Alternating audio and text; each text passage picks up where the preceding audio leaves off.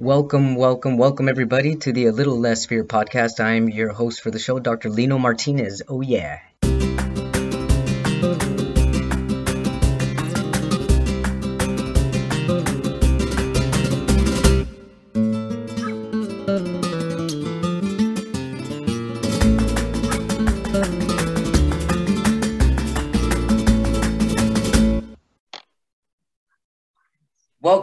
Back, everybody, to the Little Less Fear podcast, and welcome back, Van Ethan Levy. Welcome back to the Little Less Fear podcast. This time, we are talking about the very first international trans and non-binary conference called Do Something Identities Conference. Oh my goodness, it's going to be held on May 13th, 2022. What can you tell us about this first international? Why is it a first? Well, thank you so much for having me here. So, at least to, to our knowledge, uh, it is the first international conference that's dedicated to trans, non binary, and many more non cis identities community, where it's actually run, organized, and every single person who's involved in making this happen is a trans, non binary, and or another non cis identity. There's many conferences out there that are international conferences that are dedicated to this community but they have at least one, if not multiple people who are cisgendered. And a lot of the time, the organizations that are fully, that are like so um, heavily focused on where kind of establish the global standard of care for our community is typically run by cisgendered people or binary trans people, most who are white passing, able bodied, neurotypical, kind uh, all holding more privileged identities, where this one is really prioritizing our community members who aren't represented, who typically don't have their experience uh, cared for or, or even um, a place for it to be shared or educated about. And so literally my, my attorney, um, you know, my, the marketing team, uh, every presenter, every single person involved in this project is paid and is trans, non-binary and or another non-cis identity. That's incredible. Um, I can't even tell you how many times I I actually felt like I didn't belong in so many different like festivities or conferences and stuff because it's I mean when when this was the, a given topic because a lot of the times I saw that there or I guess you could say maybe I stereotyped that there were a lot of cisgendered people. But I mean now that that it's been confirmed that this possibly is the very first international it's going to make so many of us feel welcomed and comfortable. Thanks thanks for getting this together. How did you even come up with this? So I've spent let's call it decades, fighting the mental and medical health uh, fields and the people who standardize the care of well, how we deserve to be treated or what we have access to. And all of that has just been wasted breath. Uh, nothing has changed. Uh, I'm, I, there, it, yeah, essentially it's just been wasted effort. So uh, a close friend of mine a couple years ago said, stop wasting your energy on combating people who don't value what you have to share and aren't going to change. So I took that time and that energy and I dedicated to trying to create something that I want to exist that doesn't already exist so we can globalize a standard of care that truly is affirming. So, for example, if we think about kind of like the idea of if let's say a cisgendered woman wanted to go have breast implants. There is no need for any type of mental health evaluation to determine if this person's sane enough to make decisions for themselves to have access to that operation. But a trans person on average may have to go to therapy for about a year. And if we think about how problematic that is, a cheap version of therapy is $100 a session. $100 four times a week for a year is extremely expensive. And in the US, the average yearly salary of a trans person is $10,000. So, how are we supposed to pay for the care that we need when we don't have access to it? And then, if we look at what the CDC released, one in three trans people will attempt to die by suicide before the age of 18. And this number significantly decreases if we have access to healthcare to people using our names, using our pronouns. So, the most basic thing that cisgender people have available to them is what could literally be the difference between life and death in our community. Yet nobody is is creating an equitable, accessible way for our community to have access to the most basic care. So I'm really trying to change the world that the the way that the world views us and how it creates access for us so that we're not dying at such young ages and in high rates. And so the goal of this conference is to change the standard of care for trans and non-binary individuals. Well, there's a lot of different goals to it. So there's okay. there's that goal. There's uh, which creating. is a great, incredible goal. I mean, I can't. I, that would be amazing. I mean, it is amazing. Thank you. Yeah, no, thank you. Um, it's it's that it's to create more awareness of even basic little things that we could be doing, whether we're a parent, a partner, an ally. Um, there's also going to be um, presentations on just our own self healing to be able to affirm ourselves and stop questioning who we are. If we think about it, how many, you know, trans, non-binary, many more non-cis people do we know who constantly question or at any point question, am I really real or is there something wrong with me? Am I mentally ill?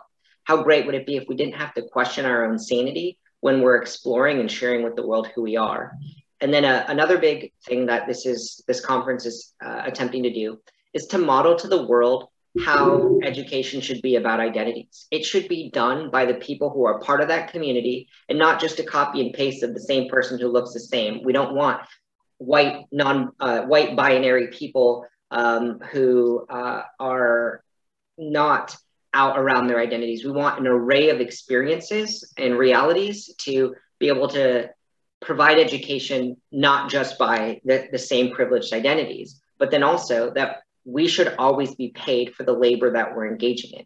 So many times are trans, non-binary, many more non-cis identity people are invited to educate people about who we are without ever being compensated or believed, and then being tone policed and micromanaged as to what we can and cannot share. So, all the presenters, uh, when I did the call for, for, proposals, the only thing that they had, there were two requirements. You had to engage from an anti oppressive positionality and always be working towards unlearning harmful engagement. And two, hold a non binary, trans, and or non cis identity there was no other requirements, no requirements of education or background, because I wanted it to be a place where people got to share their realities and share to the world how to engage with our communities without limiting um, what people can and cannot share based on what they've had access to.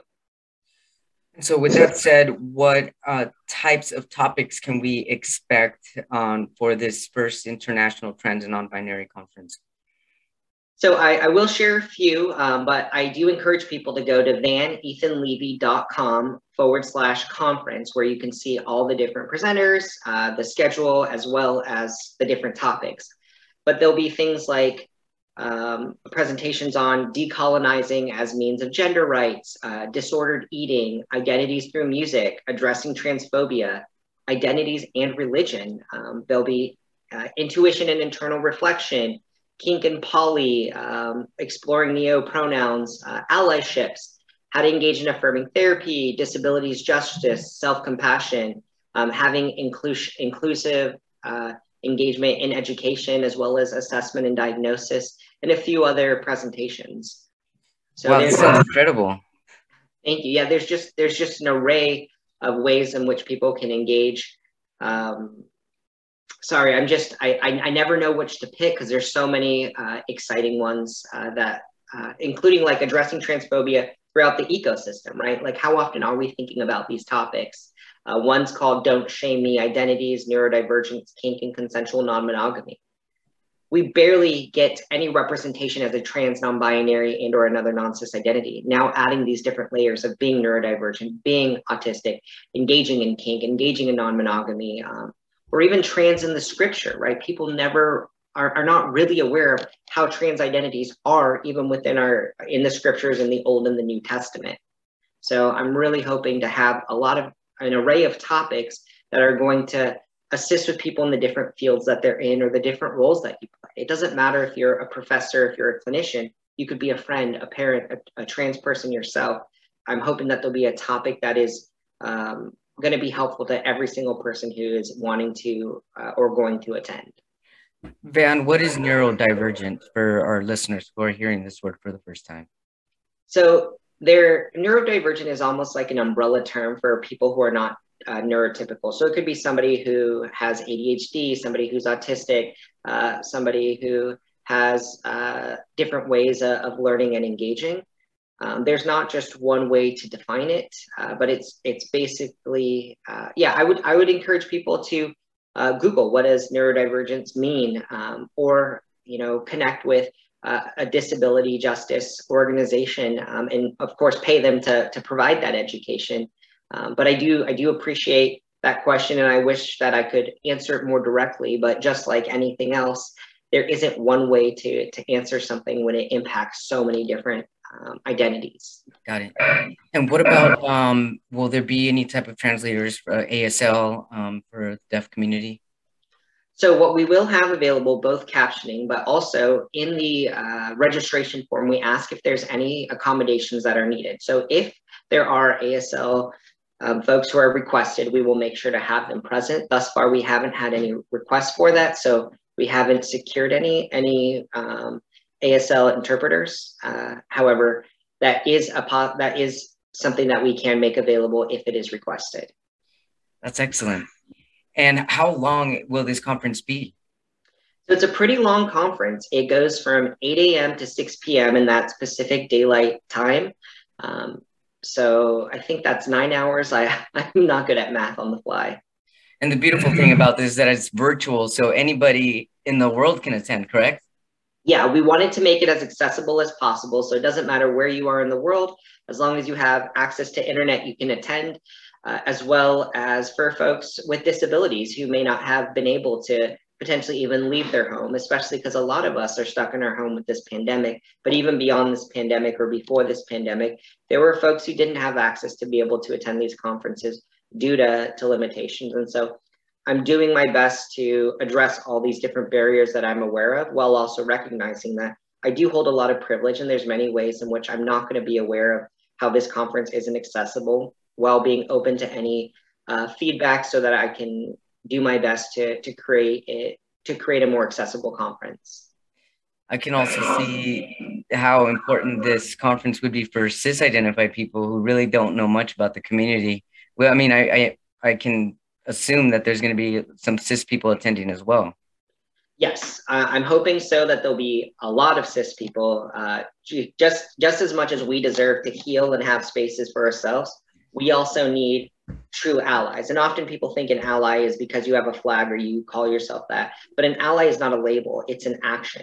An ally an ally um, is a term that is given to somebody, but it doesn't mean ju- just because you've been given this term that you're now an ally forever and for everybody. It's just that situation in in by from that person in that moment. So allyship is truly showing up and constantly learning ways to to be better and to do better so we can create these safer spaces for our community. This is wonderful. I mean, just like um, Latinos have their uh, their Latin Grammys, it's like it's kind of like okay, finally there's a conference that's going to be for trans and non-binary people. It's, that's why people do what they do, and they become inclusive in order to feel safe and and validated and and to reach more. Because the bigger the population, the more light is created, and the more we can share. So that's wonderful. I'm really looking forward to this. Thank you. Yeah, me too. That is the goal is how to constantly learn how to be safer and how to learn the ways in which we are not safe for folks so that we can constantly be doing better versus uh, this idea that we're a monolith and here are the standards and that it doesn't shift and we, we stick to it. It's no, the more that we create safer spaces, there are more identities and ways in which people feel safer to come forward to share, to share, hey, no, this is actually really problematic so that we can make those shifts uh, to constantly grow and, and do and be better. Exactly. And lower the crime rate because the more we educate people, the more everybody will have a little bit more peace in their heart and in their mind. Yes, yes. And the potentiality of the longer our life expectancy can be and the reduced amount of deaths within our community. I agree. I think last year there was well over, there were more trans people murdered than there were days in the year in the world. Oh my goodness. That's awful. Yeah, I think it was close to two people a day, if not more. I, I can't remember. And those are just the ones who were reported. A lot of the times, even in the US, there are states that prevent us from reporting them as hate crimes um, just because of laws that exist. Wow. Well, I'm really glad that you're definitely a pioneer to help be a catalyst for this positive change within our community. Van, you're always sticking up. Thanks so much for being such an, an incredible ally, speaking of allies, and a founder and a CEO and all kinds of stuff all in one. I'm just really, really proud of you and seeing that you just continue to plow right through to be a voice for us all, even though it hurts to speak so much. But thank you. Is there anything else you would like us to know? Um, please share with others. Please buy a ticket. Please sponsor the event. All of this is being funded from my entire life savings, which isn't even that much. And so the more that people can assist financially, uh, the the the more likely that this can be a, a yearly or even um, bi-yearly uh, event to continue the, the education on creating these safer spaces for our community and a safer world for our community. Oh yeah, I'm sure it's definitely going to take off, and it will definitely be at least annually for sure. Fingers crossed. Oh yeah, wherever there's a need, there's a go. There's a green light. Let's do this. Everybody, this is going to be on May 13th, 2020, 2022, tongue twister for me. Please go on vanethanlevy.com, correct? It's backslash conference. Yeah, vanethanlevy.com. Uh, I yeah, I get I guess I get them confused whether it's forward or backslash, but the line that angles from the bottom on the left and goes to the right. Okay, conference. great. And get your tickets. Let's all be allies. Let's support everybody. Let's support one another and let's keep going. Let's keep going strong. Um, I would like to share a bit about the flag. Do we have a couple minutes for me to share? Yeah, we do. Beautiful flag. I see you wearing a shirt of the flag, and I see the flags in the background. Could you explain the color? I see they're they're like upside down than what most people would usually would usually envision. Yeah, thank you. So I really try to be intentional with the amount of identities that I try to represent and the ways in which they are represented. So um, in the background on the top part is the non-binary flag, but it's upside down and it's intentionally upside down. So it prioritizes our most historically and uh, currently excluded members of our community.